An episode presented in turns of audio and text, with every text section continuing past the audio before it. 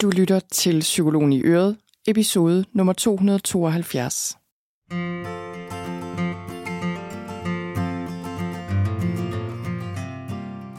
Velkommen til Psykologen i Øret.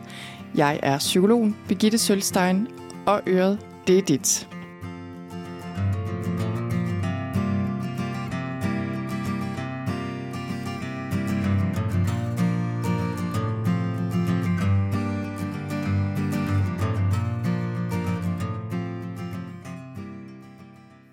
Velkommen til øh, et forsøg, mit evige forsøg på at optage den her podcast, selvom mine børn er hjemme. Og øh, det her er en Q&A-episode. Den kommer til at handle lidt om slow travel, og også lidt om andre ting, fordi I har stillet mig en hel del spørgsmål, og jeg tager nogle af dem. Jeg har taget nogle af dem med her i dag og svarer på dem.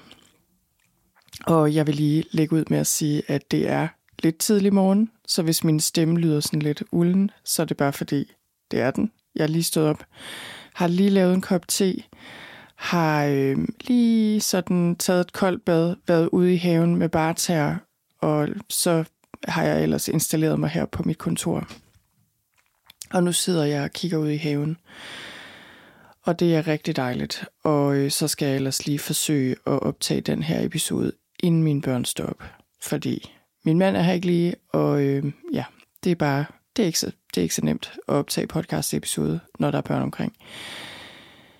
Nå, men øh, lige en lille travel update. De af jer, der har fulgt med de seneste uger, ved, at vi har været ude at rejse. Vi har været lige et smut omkring Paris, men ellers i England. I fem uger blev det til, og nu er vi kommet hjem.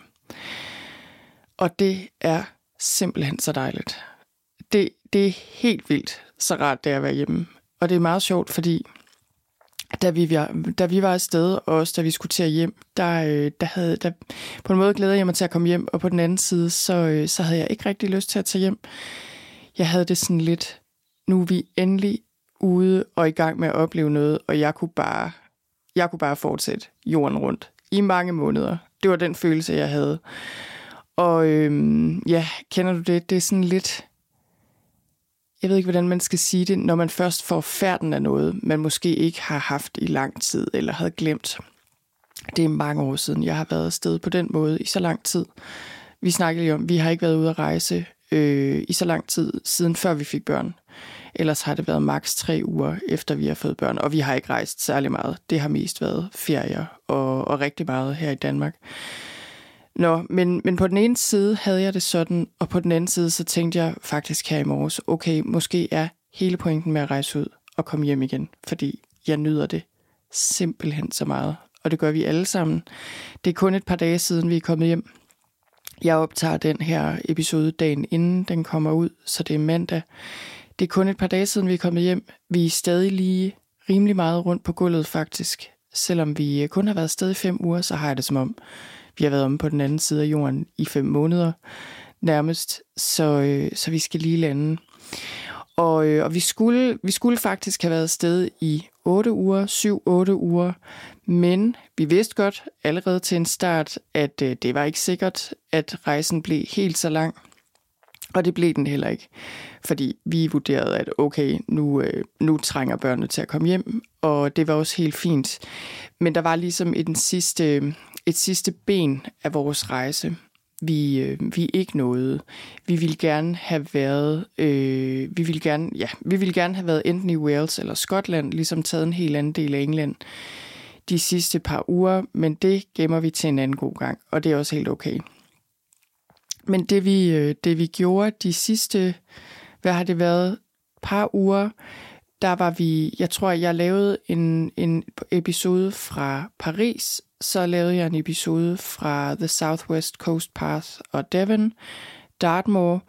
Det vi så gjorde, det var, at vi, øh, vi var lige omkring Bath, så var vi i London i nogle dage, fordi der havde jeg et skrivekursus, og der var vi egentlig delt op mere eller mindre. Jeg havde et skrivekursus i fem dage. Det koncentrerede jeg mig om. Det var hele dagen ind i London. Øh, min mand havde børnene langt det meste af tiden, og det var ligesom det. Og jeg elsker ellers London, og det var også dejligt på mange måder. Skrivekurset var, øh, var spændende og interessant på sådan en, en særlig måde, som jeg, det kan være, jeg kommer til at dele om det en anden gang. Det er en hel historie i sig selv. Men, øh, men det var fint, men jeg vil også sige, det var ekstremt varmt, og det, jeg kan virkelig ikke anbefale at tage til London med børn, når det er så varmt. Dagen efter vi tog afsted fra London, blev, var det 31 grader i London, og det er bare, London er bare sådan et sted, synes jeg, hvor luften er tung, og der er ikke rigtig nogen steder at tage hen. Der er i hvert fald slet ikke nogen strand eller noget som helst. Øh, selvom vi boede dejligt og tæt på Regents Park, så var det bare efter adskillige uger ved havet og på landet og sådan noget, så var det, det var, det var ikke nogen fest lige der. Så vi glædede os egentlig bare rimelig meget til at tage ud af London. Og det gjorde vi. Og det vi så gjorde, fordi vi ikke kunne nå øh, andre dele af England, så tog vi til noget, der hedder Ramsgate, som ligger på, hvad skal man sige, sydøstkysten af England, lige lidt nord for Dover. Fantastisk sted. Ikke et særligt turistet sted, ikke noget særligt egentlig. Vi boede i en skøn, skøn, skøn Airbnb. Jeg linker til den. Jeg har også lagt nogle billeder fra den ud på Instagram. Det, det var bare det skønneste sted, et gammelt viktoriansk hus, som selveste dronning Victoria har været i, fordi hun nogle gange brugte det som adgang til stranden. Det var bare så dejligt, og det var så dejligt at komme ud til stranden, og det var et super dejligt hus, og vi hyggede os, og var mest bare der, tog også nogle afstikker, blandt andet til Canterbury, som jo er helt ekstraordinært fin. Jeg har aldrig set Canterbury før. Katedralen er helt fantastisk. Det er ligesom over kirken, eller hvad skal man sige, øh, moderkirken i England. Det var der kristendommen kom til England på mange måder, tror jeg godt, man kan sige, i Canterbury. Og katedralen i Canterbury er helt fantastisk. Det er simpelthen en af de mest fantastiske kirker, jeg har set nogensinde. Jeg synes, jeg har set mange. Øh, vi var også i Sandwich, som øh, er et også et helt fantastisk sted. Og ja, det er der sandwichen er fra, åbenbart oprindeligt. Men, øh, men det, der var så interessant ved Sandwich, det var, at det var oprindeligt øh, Englands fjerde største by faktisk. Det har været en kæmpe stor by, havneby, handelsby. Og Sandwich er simpelthen så velbevaret, så man har det, som om man bare går rundt i fortiden. Det synes jeg i forvejen, man har rigtig mange steder i Sydengland. Men her, det var virkelig fuldstændig... Jeg var simpelthen så overrasket over den by. Vi var, vi var der kun lige en kort stund. Øh, det var bare... Det var den fineste, fineste, fineste by. Jeg kan virkelig anbefale at tage dig til. Nå, og det var det, og så tog vi hjem over og brugt nogle dage på at tage hjem, hvor vi også var i Brygge og Bremen, som også er rigtig, rigtig fine byer. Og nu er vi hjemme, og det er simpelthen så dejligt. Nu har vi til gengæld en ret lang ferie foran os, og det har børnene også. Den er, det havde vi ikke regnet med at have helt så lang tid. Vi havde regnet med, at vi lige kom hjem, og så lige nu i sommerhus, og så nogle få dage mere, og så var det skoletid. Nu, øh, nu har vi en lang ferie foran os, og det skal vi lige finde ud af, men det skal også nok blive godt. Vi, øh, vi skal arbejde noget, min mand og jeg. Vi skal i haven. Vi har nogle projekter. Vi skal have bygget et skur og lavet en terrasse og måske fældet nogle træer og buske. Og øh, ja, det er så dejligt. Og øh, jeg vil sige, som sagt, det to, det, vi er stadig i gang med at lande, og det er børnene især også. Det, vi har godt kunne mærke på dem, okay, det skal lige fordøjes.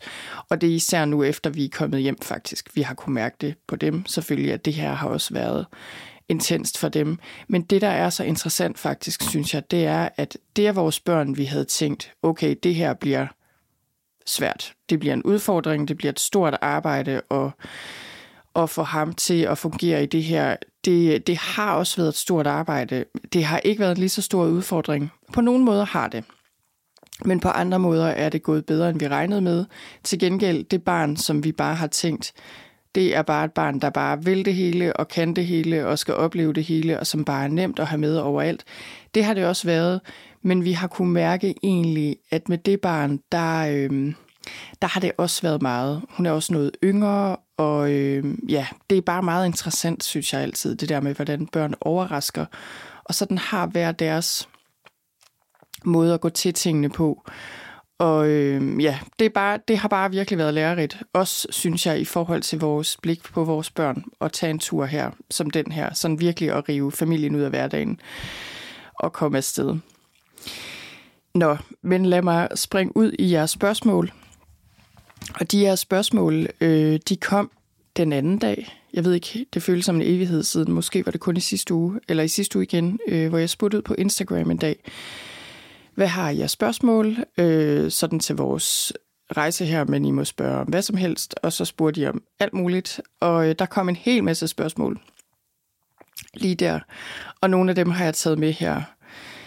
Og jeg vil lige sige, når jeg svarer på spørgsmål her, også øh, jeg har tidligere gjort det i andre Q&A-episoder, det er jo ikke fordi, jeg synes, jeg har svarene på de her spørgsmål, eller jeg ved, hvad andre mennesker skal gøre, øh, eller at der findes en løsning. Jeg ved bare, at det jeg kan, det er, at jeg kan dele mine erfaringer, og, øh, og min erfaring er også, at øh, når jeg svarer på spørgsmål på den her måde, så jeg forbereder mig ikke særlig meget. Jeg vælger selvfølgelig lige nogle spørgsmål ud, og tænker lidt over, hvad for nogen jeg synes er relevante, og selvfølgelig dem, der kommer mange, dem, der kommer mange gange, tager jeg, fordi mange sidder med dem. Men, øh, men min erfaring er også, at når jeg ikke tænker for meget over det, så, øh, så kommer der også som regel noget brugbart og noget lidt mere umiddelbart. Og øh, ja, i virkeligheden, så, øh, så vil jeg ikke sige så meget om det, men, men jeg vil sige, jo, det vil jeg, men jeg vil sige det i forbindelse med det her første spørgsmål, som er en af jer, som skrev, kan du sige lidt mere om det her med at vælge sin vej, når man står ved en skillevej? Og det, jeg lige kom til at tænke på øh, i den forbindelse, det er nemlig det her med ikke at overtænke tingene.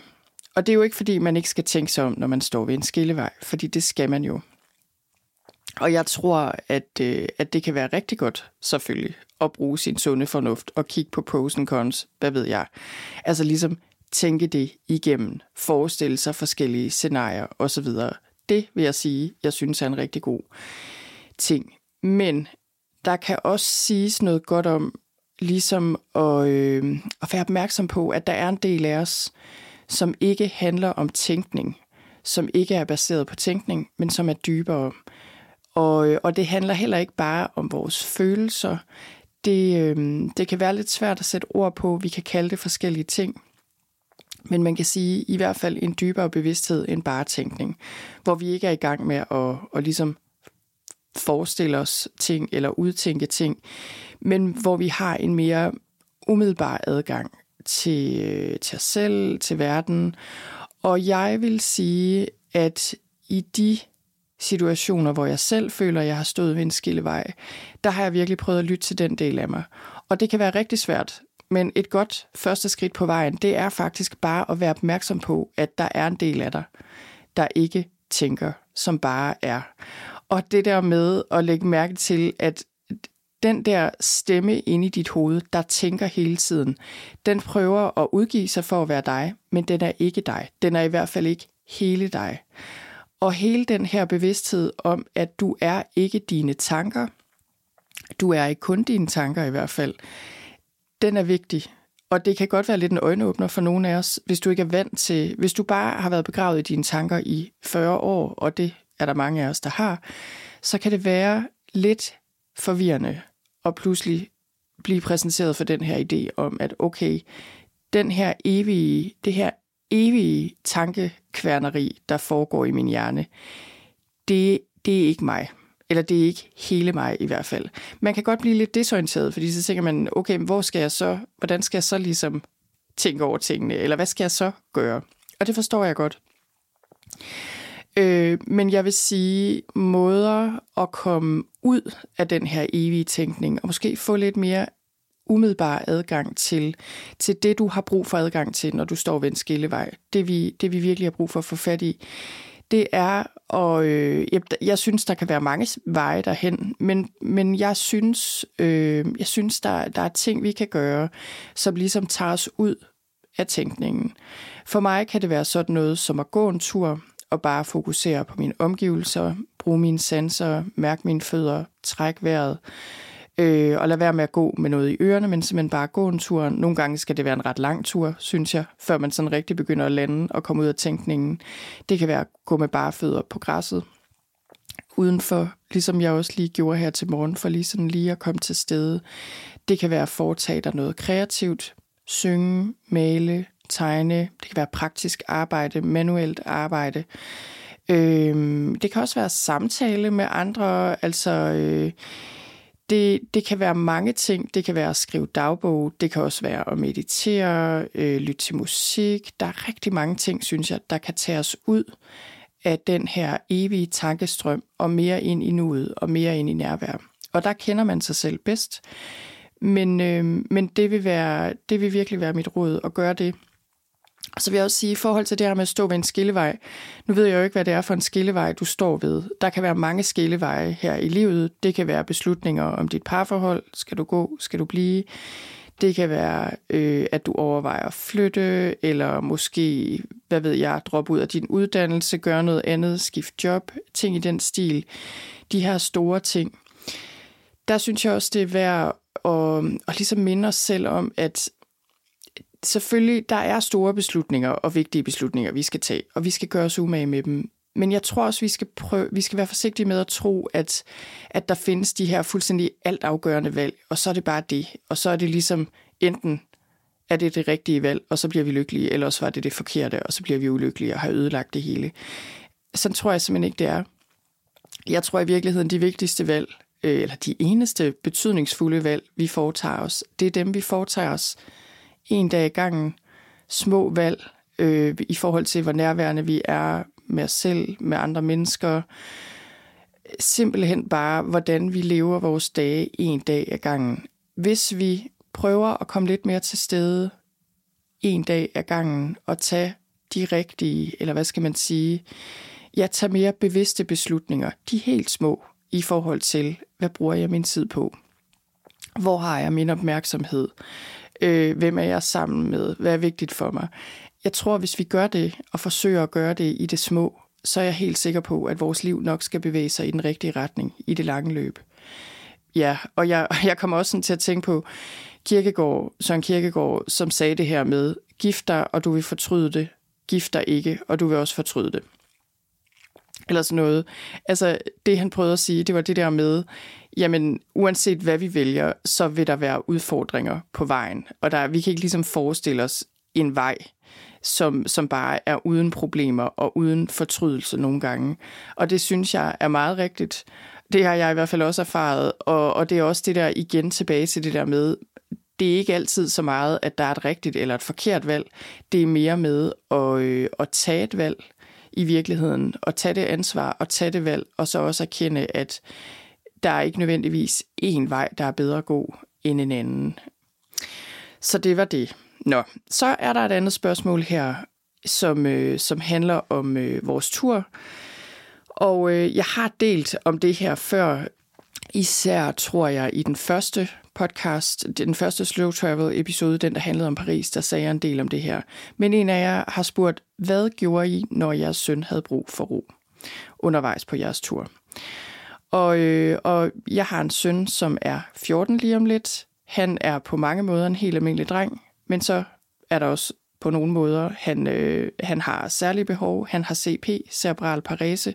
Mange mennesker med cerebral parese har et synligt fysisk handicap. Enten halter de, øh, eller den ene arm fungerer måske ikke så godt, eller man har problem med, problemer med talen, eller en del sidder også i kørestol. Øh, men mange andre, min søn har ikke længere noget fysisk synligt handicap, så skal man i hvert fald kigge godt efter. Han har egentlig i højre side, men, øh, men det, er, det er meget, meget, et meget, meget lille fysisk handicap efterhånden. Til gengæld har min søn store kognitive udfordringer, og det er der også nogen. Det er ikke alle med CP, der har det, men det er der også nogen, der har, og det er især der, han er ramt. Så, øh, så han har store, store udfordringer med ret mange ganske almindelige dagligdags ting, faktisk. Og, øh, og det her med at overskue og være nye steder og, og ikke kende rammerne og rutinerne, det var som udgangspunkt en rigtig svær ting for ham. Og, øh, og så har min søn også epilepsi, som indtil videre øh, ikke har kunne... Det er relativt sjældne anfald, men de kommer en gang imellem. Det har ikke kunne behandles. Det er der mange, der oplever med epilepsi, at, øh, at man ikke lige umiddelbart kan få, få bugt med de her kramper, og det er også den situation, vi er i. Og det er, øh, det er også en, en kæmpe udfordring, og, og synes jeg er den største udfordring overhovedet, vi står med. Nå, det var bare for lige at sige, øh, det, er, øh, det er derfor, der bliver spurgt fordi vi har et barn med særlige behov. Og jeg vil sige, det vi, det vi har gjort i forhold til, når han havde brug for ro, noget af det vi har gjort, det er at tage velkendte ting med hjemmefra. Så det vil sige rugbrød og makralmadder, Øh, min søn er på lidt en særlig kost, hjernevenlig kost, så, øh, så lang tid vi overhovedet kunne, havde vi min mors særlige rugbrød med, som hun har bagt til os, makrel med og lev på steg og så videre, Anders Sandblad, de lydhistorier, han kender hjemme fra øh, den godnatlæsning, han kender. Altså på den måde har vi prøvet at have noget velkendt med. Og ellers vil jeg sige, det vi primært har gjort, det er jo at prøve at tage den med ro og vi har prøvet at lade være med at have for mange ambitioner om at skulle alt muligt. Det ved jeg ikke om lykkedes helt, men det lykkedes i hvert fald delvist. Øh, der var mange ting, vi godt kunne have set og gerne ville have set, som vi nærmest drønede lige forbi i bilen eller på gåben, fordi det bare ikke gav mening. Altså sådan noget med at sidde på en restaurant eller se et museum indenfra, det er ikke noget for min søn lige umiddelbart. Så det gjorde vi næsten ikke med ham, så delte vi os op en gang imellem og gjorde det med vores datter, men, men simpelthen også det der med at respektere, at sådan er det, og, og prøve at skabe nogle rammer, han også kunne være i. Bilen var også et helle, fandt vi ud af, fordi den kender han. Vi kørte i vores egen bil, så, øh, så køreturene var egentlig også et helle og et sted, hvor der var noget ro på. Jeg synes også, det, øh, det selv at lave med, vi lavede selv med stort set hele vejen. Øh, holde sengetider, sådan nogenlunde. Holde en rytme, selvom vi var afsted. Det synes jeg var noget af det, som, øh, som gav ro. Men jeg vil også sige, øh, altså det var svært, og det var en udfordring at komme afsted, og der er ingen tvivl om, at det på nogen måder har været stressende, sandsynligvis. Men jeg har været overrasket over, hvor godt det er gået, og jeg vil også sige, da vi først kom ind i en eller anden form for rutine, med enten at vandre lidt hver dag, eller se et eller andet, eller gøre det, vi nu gjorde, så faldt der virkelig ro på, på en måde, jeg ikke havde regnet med. Og det var meget interessant. Det, jeg også synes var meget interessant, det var øh, det der med at komme ud af klokketiden som familie, som vi gjorde, fordi vi skulle ikke noget. Vi skulle ikke på arbejde eller i skole. Vi var ligesom bare der. Tit så var det først klokken to eller tre om eftermiddagen, vi sådan rigtig fandt ud af, hvad klokken var øh, i det store hele. Og, og det, var, øh, det var en rigtig god ting. Det, det er det jo altid, tænker jeg, for familier og børn. Men, men det, der var så interessant, det er, at øh, vores søn har ikke rigtig nogen tidsfornemmelse, hvilket faktisk er en meget, meget stor ting. Det, det er svært at forklare, men det er faktisk en stor ting, når et barn ikke har en tidsfornemmelse, i, i hvert fald når man er 14. Så det der med at sige, at der er en halv time til, eller om det er, en to, om det er to timer, det giver ikke rigtig nogen mening. Vi, har, vi prøver selvfølgelig at illustrere det i et eller andet omfang, men, øh, men det virker heller ikke nødvendigvis specielt godt. Og det er en ting, der fylder meget, det der med, der, der konstant bliver spurgt i, i det daglige, hvor langt, hvornår skal vi det, hvornår skal vi det. Og det er klart, hvis man ikke har en fornemmelse af, hvornår, hvornår noget sker, om det er lige om lidt, eller om, eller om det ikke er lige om lidt, så har man brug for hele tiden at orientere sig, når man ikke selv har et billede af tiden inde i sit hoved, eller ligesom en fornemmelse af det. Og det, øh, det, det er noget, der fylder meget i vores hverdag. Det fyldte ikke så meget på turen her. Og det synes jeg var meget interessant. Jeg ved ikke, om det var, fordi der simpelthen ikke på sin vis ikke skulle ske så meget. Det skulle der jo, men ikke, ikke til noget bestemt tidspunkt, og vi, vi tog den virkelig meget med ro. Eller, øh, jamen jeg ved simpelthen ikke, hvad det var. Jeg synes bare, det var meget interessant. Så på nogle måder synes jeg også, at øh, et barn, vi havde troet, ville have svært ved den her tur, jeg synes på nogle måder, at mange af de udfordringer, vi har i det daglige, jeg synes på mange måder, de bliver mindre. Så det vil jeg også give videre, at hvis man og jeg ved, mange af jer har skrevet til mig, åh, oh, vi ville også gerne ud at rejse, men vi synes, det er så svært. Vi er bange for, at vores børn bliver overvældet, enten fordi de har angst eller autisme, eller en eller anden kronisk sygdom, der gør det svært. Og jeg vil sige, det var det var svært, og jeg har også delt om det tidligere, hvor meget frygt der har været, og der har også været nogle slemme situationer undervejs, rent helbredsmæssigt, som ikke var sjove. Men det har også, det har virkelig også været godt, og mange af vores bekymringer var heldigvis, øh, jeg synes, mange af dem faldt til jorden. Så det vil jeg øh, give videre, at det er virkelig værd at prøve, og vi er blevet så meget klogere. Også på, hvad der ikke fungerer, og hvad vi ikke skal gøre en anden gang. Nå, så øh, er der en af jer, der spørger, hvordan undgår man at være meget påvirkelig af ens partners humør og dagsform? Og jeg tror ikke, det her er et øh, slow travel spørgsmål som sådan. Det, øh, det er nok egentlig bare sådan generelt. Og jeg vil jo sige kort og godt, det gør man jo ikke. Man, man bliver påvirket af de mennesker, man, er, man øh, har omkring sig, især hvis I bor sammen. Så, øh, og er meget sammen, hvis I har børn, eller bare er meget sammen, så bliver man jo påvirket af hinandens humør. Og sådan er det. Det tænker jeg. Øh, og så er jeg helt med på, at vi er meget forskellige i forhold til, hvor meget har man antennerne ude, hvor meget bliver man påvirket af en andens humør. Der er forskel.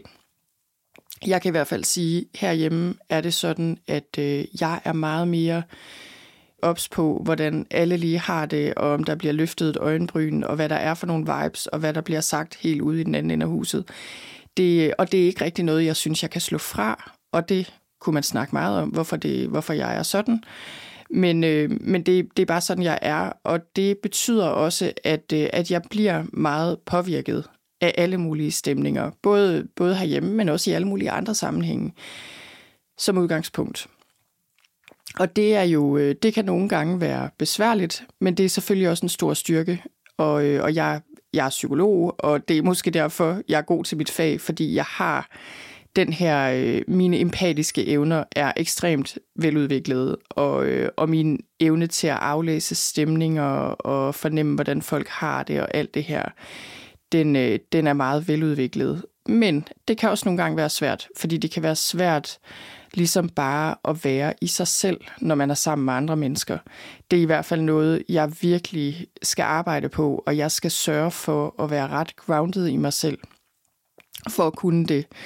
Og, og jeg vil også sige, undervejs i den her, på den her tur, vi har været på, den varede fem uger, det gik egentlig meget godt, men det var også længe for mig at være sammen med min familie konstant. Hvorimod min mand, han er anderledes. Altså det er jo ikke, fordi han ikke bliver påvirket af andres humør eller mit, men, men han, er bare, han har ikke antennerne ude på samme måde. Og det er ikke, fordi han lukker af. Det er ikke, fordi han sådan er en lukket person, egentlig, synes jeg. Jeg synes også, han er meget empatisk og, og rigtig god. Øh, ligesom til det, det er bare, han kan ligesom bedre bare være i sig selv, og ikke lade det gå så meget ind. Det er i hvert fald min oplevelse, og det har vi også snakket om undervejs på den her tur, fordi det er helt tydeligt, at, øh, at min mand er bedre til bare at være grounded i sig selv, selvom han har familien omkring sig konstant. Og det er jeg virkelig ikke. Men, men i forhold til det her med ens partners humør, der vil jeg sige, der er jo forskel på et, øh, et almindeligt humør, der svinger, som folks humør nu gør, og så, et, øh, så, så det at have en partner, hvis humør svinger hele tiden, og som, øh, som måske er en person, der spreder dårlige vibes, eller er vildt vred, eller hvad skal man sige, ude af balance på en eller anden måde. Det er jo noget andet. Og det synes jeg er værd at overveje. Til dig, der stiller det her spørgsmål. Hvad er, hvad er udfordringen egentlig her? Er det, at jeg er for påvirkelig, eller er det, at den anden er for øh, ureguleret, kunne man måske sige, eller den anden har brug for at regulere følelser og stemninger og vibes bedre, når vi er sammen. Så det, det synes jeg er, øh, er værd at overveje. Okay, så kommer der et spørgsmål mere her, øh, som handler om noget helt andet. En af jer har spurgt, hvordan håndterer jeg bekymring og sorg i forhold til mit nylig diagnostiserede barn på 18? Det er jo et godt spørgsmål, og det er ikke noget, jeg har et svar på. Jeg tænker også, der kan være rigtig mange ting i spil. Alle er forskellige, alle situationer er forskellige. Det kommer også rigtig meget an på, hvad det er for en diagnose, man har stillet. fået stillet, for eksempel. Øh, altså om det er en alvorlig diagnose, hvor, hvor der er tale om en alvorlig sygdom, for eksempel. Det tror jeg ikke, det er. Det ved jeg ikke, om det er her. Øh, jeg har fornemmelsen af, at det her kunne være noget, der handlede om ADHD, eller autisme, eller angst, eller noget i den stil. Det ved jeg ikke. Men, øh, men det, jeg egentlig får lyst til at sige, det er to ting. For det første er det en proces.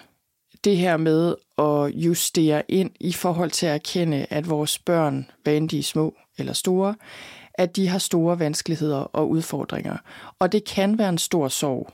Og jeg vil sige, hvis man mærker en sorg over noget, over et barn, der får en diagnose, jamen så er det en sorg. Der er ikke nogen grund til at prøve at tænke det væk, eller lade som om man ikke sørger, eller prøve at, hvad skal man sige, fortælle sig selv, at det burde man ikke være ked af. Det, det kan bare være en sorg, og, og det er okay. Og sorg er jo bare noget, der, der tager tid, og noget, man skal gennemleve, oplever jeg. Noget, man ikke kan styre. Altså, nogle sorger tager kort tid, nogle sover tager lang tid, nogle sover er mere et livsvilkår. Altså, der er mange typer af sorg. Så det er det ene, jeg vil sige. Men det andet, jeg også vil sige, det er, måske skal du overveje, hvad det er, du sørger over her.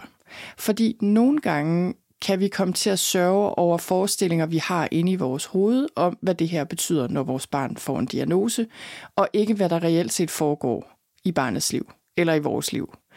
Så det vil sige, hvis man får en eller anden diagnose på et barn, så tænker man pludselig, det betyder A, B og C, og så sørger man over det, fordi man er bange for, at børnene kommer ud i en kriminel løbebane, eller ikke vil kunne klare sig selv, eller altid vil have det dårligt, eller hvad det nu kan være. Og, og, det, og igen, det er ikke for at sige, at man skal ligesom underkende den sorg og den bekymring, der kan følge med børn og unge, der har det svært. Men man skal, jeg synes, man skal passe på, og jeg taler af erfaring, fordi jeg har et barn med en kronisk sygdom og med diagnoser, som også er, er indgribende øh, og, og som medfører vildt mange bekymringer.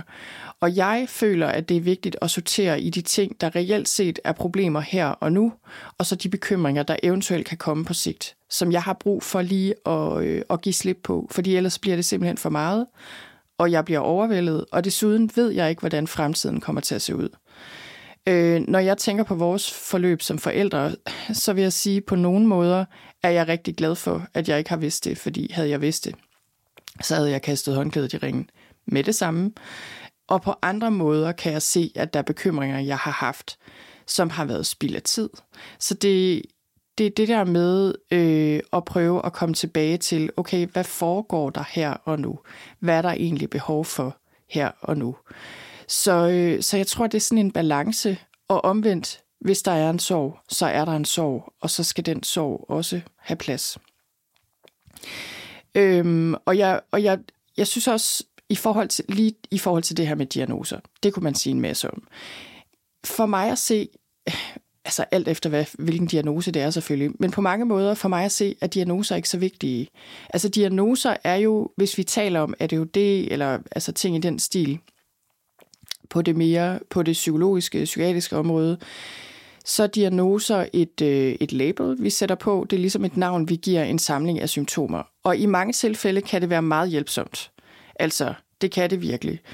Øh, fordi det kan give os en rettesnor i forhold til, okay, hvordan løser vi det her problem? Men vi har et barn eller en ung, i det her tilfælde en ung på 18 år. Børnene er, som de er. De bliver ikke anderledes af at få en diagnose. I nogle tilfælde gør det det nemmere at finde den rette behandling, og, og så er det jo rigtig godt. Men i mange tilfælde løser det ikke rigtig nogen problemer faktisk øh, så meget. Og det desværre givet det gjorde, men det gør det jo ikke rigtigt. Og det kan vi jo se i forhold til for eksempel diagnoser som øh, autisme og og, øh, og ADHD, at vi diagnostiserer mere og mere, men det løser ikke nødvendigvis altid problemerne. I et eller andet omfang kan det hjælpe os til at, at cope bedre med nogle ting i hverdagen, men der findes ikke nogen enkel løsning, vi bare lige kan gå ud og hente på apoteket, eller købe i en forretning, eller bare lige fikse. Altså, det gør der jo ikke. Og, øh, og, det, og det betyder også, at jeg tror, at vi skal tage alt det her med diagnoser og lige holde det ud i strakt arm og kigge på det og tænke, okay, hvad kan jeg bruge det til, og hvad kan jeg ikke bruge det til? I mange tilfælde kan vi bruge det til noget at få en diagnose, om ikke andet så fordi det, øh, det gør det nemmere at få hjælp i systemet, i PPR, i kommunen, i sundhedssystemet. Det er sådan, systemet fungerer, og selvfølgelig derfor kan det være en stor hjælp. Nogle gange giver det adgang til behandling.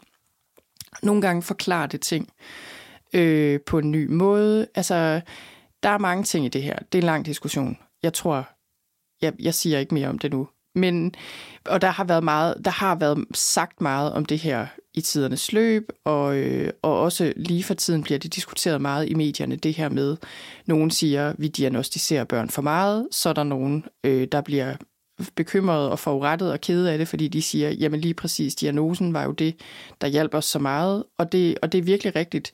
Det kan være en hjælp. Jeg tror bare, det er vigtigt at have ligesom for øje, at øh, hvad, hvad en diagnose egentlig er, og hvad det ikke er.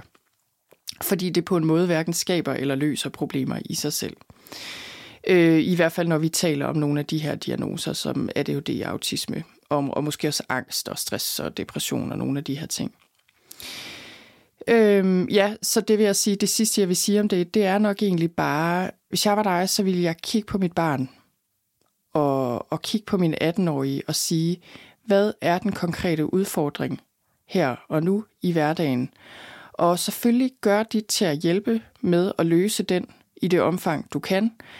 Og det kommer også meget an på, selvfølgelig, hvor selvstændig. Det er, det er et barn på 18 år, det vil sige, dit barn er officielt voksen. Mange 18-årige er enormt selvstændige og har brug for at tage styringen i eget liv, og så ellers få støtte og opbakning fra forældre i det omfang, det er nødvendigt.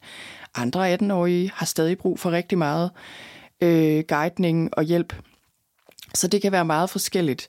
Men det jeg egentlig også bare lige vil slutte af med at minde om, det er, at som forældre er dit job først og fremmest at elske dit barn. Simpelthen Øh, din opgave er kærlighed. Og være der for dit barn. Og, og jeg tror nogle gange, det, det er virkelig noget, jeg synes, jo længere jeg kommer i den her forældrerejse, jo mere bliver det klart for mig, at det er min primære opgave. Det er ikke, fordi vi ikke skal prøve at løse tingene for børnene. Det er ikke, fordi vi ikke skal prøve at opsøge behandling eller muligheder eller hjælpe dem eller alt muligt. Vi skal bare virkelig passe på, at hele den, det forsøg på at prøve at løse tingene for dem eller sammen med dem, at det ikke overskygger vores evne til at være nærværende og bare være der sammen med dem, og simpelthen bare ture også at give slip og tro på, at vores kærlighed som forældre er det aller, aller vigtigste, og det er grundlaget for deres liv og ved og vel. Og, og også det her med, at vi kommer ikke til at kunne fjerne udfordringer for vores børn. Vi kan ikke altid fjerne problemer. Øh, vi kan ikke altid undgå, at de kommer ud i svære ting, eller at de lider på en eller anden måde.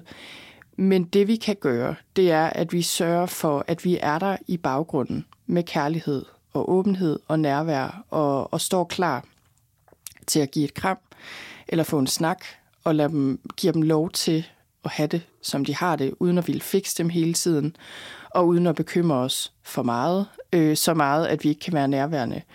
Så det, øh, det, det vil jeg sige, det vil være min påmindelse her. Det her med, at som forældre er vores største og vigtigste opgave, det er simpelthen at elske vores børn. Og med det kommer vi rigtig, rigtig langt. Ja, øhm, så er der et par spørgsmål her mere. Øh, der er mange, men jeg tror, jeg tager et par mere. En af jer spurgte, nej, det kan, jeg hurtigt, det kan jeg hurtigt svare på det her. Er det til tider svært at være så tæt med familien i så lang tid på jeres rejse? Og ja, det synes jeg var super svært. Og øh, jeg vil også sige, især efter jeg er kommet hjem, er det gået op for mig, hvor krævende det egentlig har været for mig og, øh, og hvor tiltrængt det er at få noget alene tid. For eksempel her om morgenen, hvor jeg står tidligt op, bare lige, øh, ja, bare lige kan være mig selv lidt, inden resten af familien står op. Det, øh, det er virkelig vigtigt. Og, og ja, så det har været svært. Og jeg tror også, det er noget med at respektere, hvem man er. Fordi nogle af os har bare brug for også tid væk fra familien, og, og jeg er en af dem. Så er der en af jer, der spørger i forhold til vores rejse. Hvor meget har I planlagt på forhånd? Bookinger, planer osv. Og der kan jeg også sige, vi har både lavet et kæmpe forarbejde, synes jeg, i forhold til at købe udstyr til, til da vi vandrede. Der boede vi i telt mest, og alt muligt udstyr til selv at kunne lave mad, og alt det der. Øh, ja, sådan at gøre klar til at kunne pakke til så lang tid, og alle de her ting. Der var mange ting, der skulle gøres klar. Vi skulle sørge for, at vi havde det tøj og sko, vi skulle bruge, og bilen skulle gøres klar. Der var mange ting, der skulle gøres klar og købes og alt sådan noget. Og vi havde en overordnet idé om, hvad vi ville, men jeg vil sige, det var øh, den måde, vi rejste på. Det var svært at planlægge ret meget i forvejen, fordi vi har ikke rejst i England før på den måde. Så vi havde sådan en idé om, at vi ville gå dele af The Southwest Coast Path. Vi vidste sådan cirka, hvor vi ville starte. Men jeg vil sige, i praksis, i praksis øh, havde vi ikke forberedt ret meget, og det synes jeg var rigtig svært. Og det var, øh, det var også det var en ting, det der med at skulle finde ud af, hvor vi skulle hen undervejs. Det var både godt og skidt. Det var hektisk, og det var også, øh, det var også krævende for børnene og for os. Det var noget, vi brugte tid på undervejs. Men jeg vil også sige, at det var rigtig godt, fordi det gav plads til at improvisere.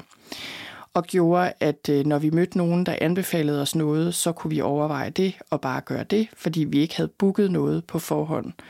Men, øh, men den sidste del af turen, der begyndte vi at booke lidt mere på forhånd, fordi vi boede i Airbnbs. Og det kunne vi, fordi vi rejste lidt uden for sæsonen. I England får de ikke sommerferie før lige om lidt, tror jeg, øh, børnene får sommerferie. Så det var selvfølgelig også nemmere at rejse på den måde, hvor vi ikke planlagde så meget på forhånd. Så det var der fordele ved, men det var også, øh, det var også trættende, og det var, øh, det var intenst til tider, og jeg ved ikke helt, om jeg kan anbefale det. Altså, jeg vil sige, nu, jeg vil super gerne til England igen, og nu vil det være meget nemmere for os at tage en tur. Også en tur, der ikke er specielt godt planlagt, fordi vi ligesom har et billede af, okay, hvor kan vi tage hen, og hvad er der, og hvordan, hvor, hvad kommer vi ud i, hvis vi tager hen de forskellige steder.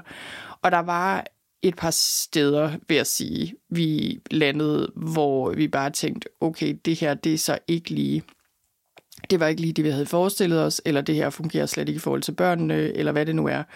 Så øh, ja, så jeg vil sige, det var både godt og skidt. Jeg er selv typen, hvis det bare var mig, der skulle afsted, så ville jeg ikke planlægge noget som helst.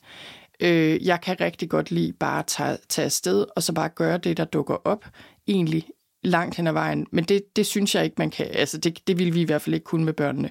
Vi bliver nødt til at planlægge ting på forhånd i et eller andet omfang. Okay, så tager jeg lige to spørgsmål mere. Det bliver jeg ved med at sige. Det er, fordi der er så mange gode spørgsmål. Så jeg vil gerne nå de fleste af dem. Men, øh, men nu tager jeg de sidste to spørgsmål her. Første er, hvordan har jeg søns udfordringer påvirket jeres datter? Er hun skyggebarn? Og øh, skyggebarn, det, det er sådan et udtryk, man bruger for søskende, der har øh, en søsken med særlige behov, eller en sygdom, eller et eller andet der tager rigtig meget opmærksomhed og mange ressourcer, så, så det her barn kan komme til at stå i skyggen. Og, øh, og jeg vil sige, skyggebarn er ikke rigtigt et ord, jeg bruger. Jeg prøver at lade være med at bruge det i forhold til min datter. Jeg synes ikke, hun er et skyggebarn. Der er et andet ord, nogen også bruger, som jeg i hvert fald har brugt, som er supersøskende. Men jeg synes egentlig, begge dele altså, er ikke dækkende, fordi det er lidt det der med yin og yang. Altså, det er jo begge dele. Når man har en søsken på den her måde, der kræver noget helt særligt, så er det på sin vis, jo, kommer man til at stå i skyggen, og det, det har min datter bestemt også gjort, selvom hun er yngre, en del yngre end sin bror, så er hun langt mere øh, moden og ansvarlig og kan mange flere ting. Og, og fordi hun ikke kræver noget særligt, så, og, så, så sker der jo bare det øh, tit og ofte, hvis, I, hvis vi ikke gør os meget umage, at, øh, at hun ikke får så meget opmærksomhed. Og at til gengæld det barn, vi har, der kræver rigtig meget hjælp og støtte og opmærksomhed og tid og ressourcer og alt muligt andet, at opmærksomheden går derhen. Så jo, på sin vis. Men jeg vil sige, på den anden side, så, øh, så følger der også mange gode ting med. Den evne, hun har til øh, at sætte sig ind i, øh, i klassekammeraters udfordringer, synes jeg for eksempel er stor, og jeg tror, hun har den delvist på grund af den bror, hun har. Så jeg synes, det giver hende nogle evner, som er rigtig gode at have her i livet, rent socialt, øh, virkelig. Og så kan jeg også se, at og det her har jo været en proces. Der, der er virkelig ting, jeg ville ønske var anderledes, både nu og også havde været anderledes tidligere. Men jeg kan se, at, at nogle af de valg, vi har foretaget os som familie, fordi vi har været nødt til det, på grund af det barn, vi har, det kommer også hende til gode. Den måde, vi arbejder på, den måde, vi prioriterer visse ting på, Øh, vi, er, vi er her meget, fordi det er vi nødt til. Øh, altså, der er mange ting, som hun sandsynligvis måske ikke tænker så meget over, fordi hun er kun 10 år, men som jeg alligevel kan se, det her er noget, der kommer hende til gode nu og på den lange bane, fordi vi, vi, vi ville ikke have prioriteret sådan her, hvis ikke vi havde været nødt til det. Så, så jeg vil sige både ja og nej, og, og jeg, jeg, er også jeg er ret omhyggelig med det her med ligesom at give mine børn markader på den måde. Det, det er altid meget interessant, og det er også noget, vi snakker meget om. Også i forhold til min søn, som har CP, og han har et handicap. Det er et usynligt handicap, men, øh, men han har nogle store udfordringer, og hvordan, hvordan taler man ligesom om det? Så, øh, så det giver mening, fordi det er også det der med, vi har haft en periode i hvert fald, hvor min søn ikke kunne lide ordet handicap, og det kunne jeg egentlig også godt forstå, fordi på nogle måder pa- passer det ikke rigtigt til ham, og på andre måder gør det jo. Og det der med at finde de rigtige ord, og bruge forskellige ord om ting, det er en vigtig ting i forhold til børn, og også voksne, fordi det er identitetsskabende. Så vi skal være omhyggelige med de ord, vi bruger omkring børn og omkring vores udfordringer. Og, øh, og det er ikke fordi, jeg lige har et ord nødvendigvis, jeg synes passer perfekt til en søsken, øh, til et barn med særlige behov og et handicap eller en sygdom. Men jeg synes i hvert fald ikke skyggebarn ligesom er dækkende. Altså jeg synes, der, både, der må ligesom være både sol og skygge i det ord. Det kan være, at nogen af jer kan komme op med noget. Øh, ja, så det, øh, det er det, jeg vil sige om det. Det sidste spørgsmål, jeg vil tage op her, det er en af jer, der skrev til mig. Jeg blev syg med stress og angst sidste år, da vi landede i begyndelsen af vores ferie i Barcelona. Nu har jeg det godt igen med hjælp fra medicin, men nu skal vi snart rejse igen, min mand og jeg og vores to piger, og jeg frygter rigtig meget en gentagelse. Og så står der noget mere, som er lidt mere specifikt. Men øhm, det jeg vil sige i forhold til det her, det er for det første, jeg kan godt forstå det. Jeg tænker jo, når man har oplevet og, øh, og masser af ubehag og stress og angst i forbindelse med begyndelsen af en ferie, hvor I landede, og noget med lufthavn og ekstra meget stress, og noget af det, der også står beskrevet mere af her, så kan jeg godt forstå, at du frygter en gentagelse, fordi det giver mening, øh, du har en gang prøvet, at det her blev rigtig ubehageligt og var stressende, og det er det jo bare tit i et eller andet omfang, når vi skal afsted, og især hvis vi skal igennem en lufthavn med børn. Det synes jeg i hvert fald, der også. Øh, så det giver fuldstændig mening. Og det kan sagtens være, du kommer til at opleve en vis form for ubehag, fordi det er stressende, og også fordi din hjerne husker den her situation. Det er ikke sikkert, men for mange af os er det sådan, at hvis vi har oplevet stærk angst, stress øh, og få det rigtig dårligt i en eller anden situation, så vil hjernen og nervesystemet kunne huske det til næste gang, og så er det som om, der ringer en alarmklokke. Øh, det er også det, vi kalder cue-dependent memory, altså at vores hukommelse ligesom bliver vækket af særlige tegn eller særlige omgivelser.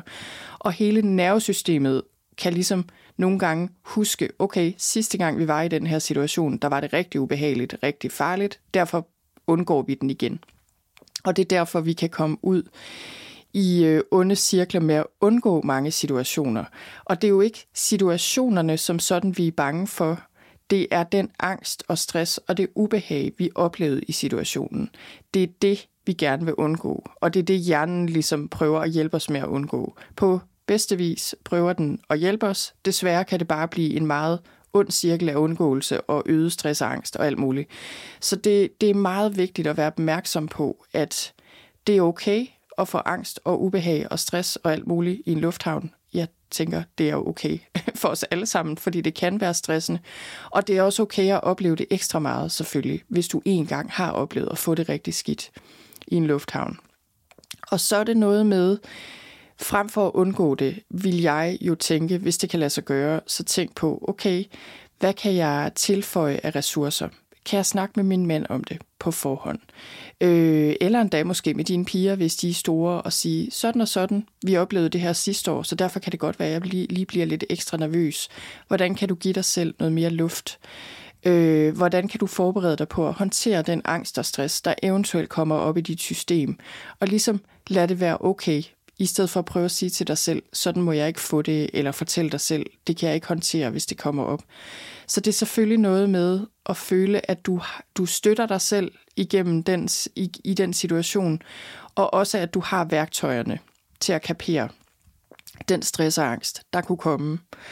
Og der vil jeg sige, fordi du skriver her, at du har det godt igen ved hjælp af medicin, og nu kan det jo være, at der er ting, du ikke skriver her, øh, men jeg vil sige, medicin kan jo nogle gange være nødvendig i forhold til angst og andre ting, og, øh, og det kan være helt fint, at vi dæmper symptomerne i en periode for at få det bedre igen.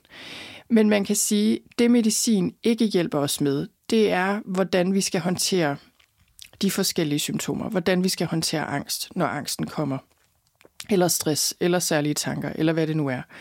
Så det er måske den del, du også skal i gang med at arbejde med. Fordi jeg tror også, at det kan være det, der nogle gange gør os nervøse ved situationer. Det er, hvis vi føler, at vi ikke har værktøjerne og ressourcerne til at dele med de udfordringer, vi tænker kan komme. Og det giver jo god mening. Altså hvis vi står i en situation, hvor du tænker, okay, der kan komme den her udfordring, jeg ved ikke, hvordan jeg skal håndtere det, så, så det er jo klart, at man bliver nervøs. Så, øh, så, og det kan være rigtig svært, fordi i princippet i teorien med angst, der siger vi jo, okay, så skal vi øve os øh, i det små, og vi skal lave det, man kalder gradvis eksponering. Så det vil sige, gradvis skal vi udsætte os selv for det, der vækker angsten. Min erfaring er, at i, i virkeligheden, i det virkelige liv, er det meget svært at lave gradvis eksponering. Altså det kan vi jo godt gøre, og det, det skal vi også gøre i det omfang, vi kan. For eksempel folk med enormt stor øh, flyskræk, der kan det være noget med først at tage ud i lufthavnen, og så videre og så videre, og vende sig til det. Jeg synes bare, min personlige erfaring er, og også med de mange mennesker, jeg kender med angst og har set med angst som psykolog, det er, at i virkeligheden er livet bare ikke skruet helt sådan sammen. Nogle gange kommer der bare situationer, som er mega angstprovokerende, og som er super udfordrende, og det er ikke altid muligt, ligesom gradvist at øve os på ting, der er lidt mindre udfordrende, og til sidst kan vi så tage den store udfordring. Altså, sådan oplever jeg bare ikke der. Så jeg synes også, det er, det er vigtigt, at vi, øh, vi lærer, hvordan, okay, hvordan skal jeg så dele med den her angst, hvis den bliver vækket i høj grad. Og jeg øh, lige nu er jeg i gang med at skrive på et forløb, et nyt angstforløb, som kommer til efteråret. Og der har jeg øh, et begreb, som jeg tror kommer til at hedde gå igennem ilden. Fordi det er det der med, hvordan går man igennem stærk angst. Det, det bliver vi simpelthen nødt til at lære, når vi oplever angst. Jeg har selv oplevet masser af angst, så jeg har haft mulighed for at øve mig rigtig meget. Og jeg har mange erfaringer med det. Og jeg må bare sige, at det at kunne gå igennem angsten, ligesom vi går igennem ild, det, øh, det er en ting, vi har brug for at lære at gøre. Det er ikke fordi, det kan også være i din situation her, at det slet ikke bliver noget problem. Det er bare, øh, hvis vi har den her idé op i vores hoved om, at jeg kan ikke håndtere angst. Hvis den bliver meget stærk, så bliver jeg overvældet, og så bliver det meget ubehageligt. Så vil vi for evigt være bange for angsten, og for evigt have trang til at dæmpe de her symptomer. Og det er også okay nogle gange, men i det lange løb har vi, har vi simpelthen brug for at, at have den her evne til at dele direkte med angsten. Og når vi så gør det, så på paradoxal vis bliver den mindre og forsvinder tit. Øh, det er det, der er så paradoxalt, at når vi så endelig har lært at dele med den, og egentlig ikke er så bange for den, jamen så forsvinder den. Det, det er jo bare en af, en af livets store paradoxer. Ja, nå, det var det. Øh, det var det sidste spørgsmål, jeg når her. Jeg håber, at I kunne bruge det her til noget. Øh, jeg vil sige, det sidste, jeg vil sige her, inden jeg lukker og slukker for i dag, det er, at øh, der kommer en sidste podcast-episode, inden jeg selv går sådan rigtigt på ferie. Den kommer lidt senere på ugen. Den kommer på torsdag, tror jeg nok. I dag er det jo tirsdag, hvor episoden, den her episode kommer ud. Der kommer en sidste episode, hvor du kan lytte til en af, af de lektioner eller en af de meditationer, der er i mit forløb, Sommerro. Der, så der får du mulighed for at lytte til en af dem, for ligesom at vurdere, er det her noget for mig? Og, øhm, og, og Sommerro er et forløb, som jeg virkelig håber kan være med til at give jer noget mere ro hen over sommeren, hvad end I skal igennem en lufthavn og oplever det så meget stressende.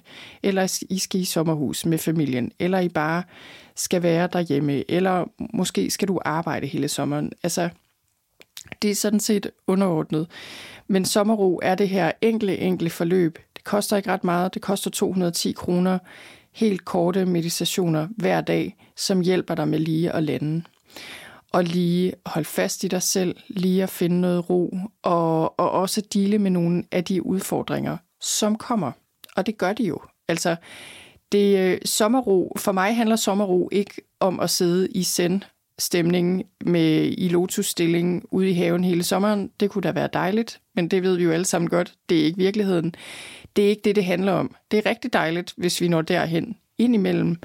Men sommerro handler for mig rigtig meget om lige at tjekke ind med den del af mig, der allerede har ro og lige finde tilbage til mig selv, når jeg er faret vild i mine egne tanker eller følelser, eller bliver stresset over et eller andet i familien. Og det, øh, det er tilbage til det første spørgsmål faktisk, der blev stillet i forhold til det her med at stå ved en, ved en skillevej, og det jeg sagde med, at der er en del af os, som, øh, som ikke er fanget i tanker, som er dybere end det, en dybere bevidsthed, hvor der allerede er ro og klarhed, og den del af os har vi altså brug for lige at tjekke ind med. Det har vi brug for hele året, men jeg tænker jo, at sommeren og sommerferien og den her periode er en rigtig, rigtig god anledning til at, at gøre det, så vi også kan tage den ro med os ind i eftersommeren, hvad hedder det, efter sommerferien, og ind i efteråret, så vi ikke bare rammer hverdagen med 120 km i timen. Fordi det har vi ikke lyst til, vi vil gerne have noget ro i løbet af sommeren, og vi vil også gerne have den ro med ind i hverdagen igen efter sommerferien. Og det er hele formålet med ro. Det er simpelthen lige at give dig mulighed for at, at finde den ro ind i dig selv i korte stunder i løbet af din ferie. Så øh, ja, så du kan have den som sådan en, hvad skal man sige, en slags underlægningsmusik i din sommer, uanset hvad der ellers sker. Så det var det. Du kan gå ind på min hjemmeside og tjekke sommerro ud. Og så vil jeg også lige sige, at øh, noter i noterne til den her episode, der finder du øh, nogle billeder fra den sidste del af vores tur. Du finder også et link til den Airbnb, vi boede i i Ramsgate, som var rigtig fin. Du finder link til sommerro og alle mulige ting, så hop ind og tjek det ud derinde. Og så øh, høres vi ved igen om et par dage. Tak fordi du lyttede med.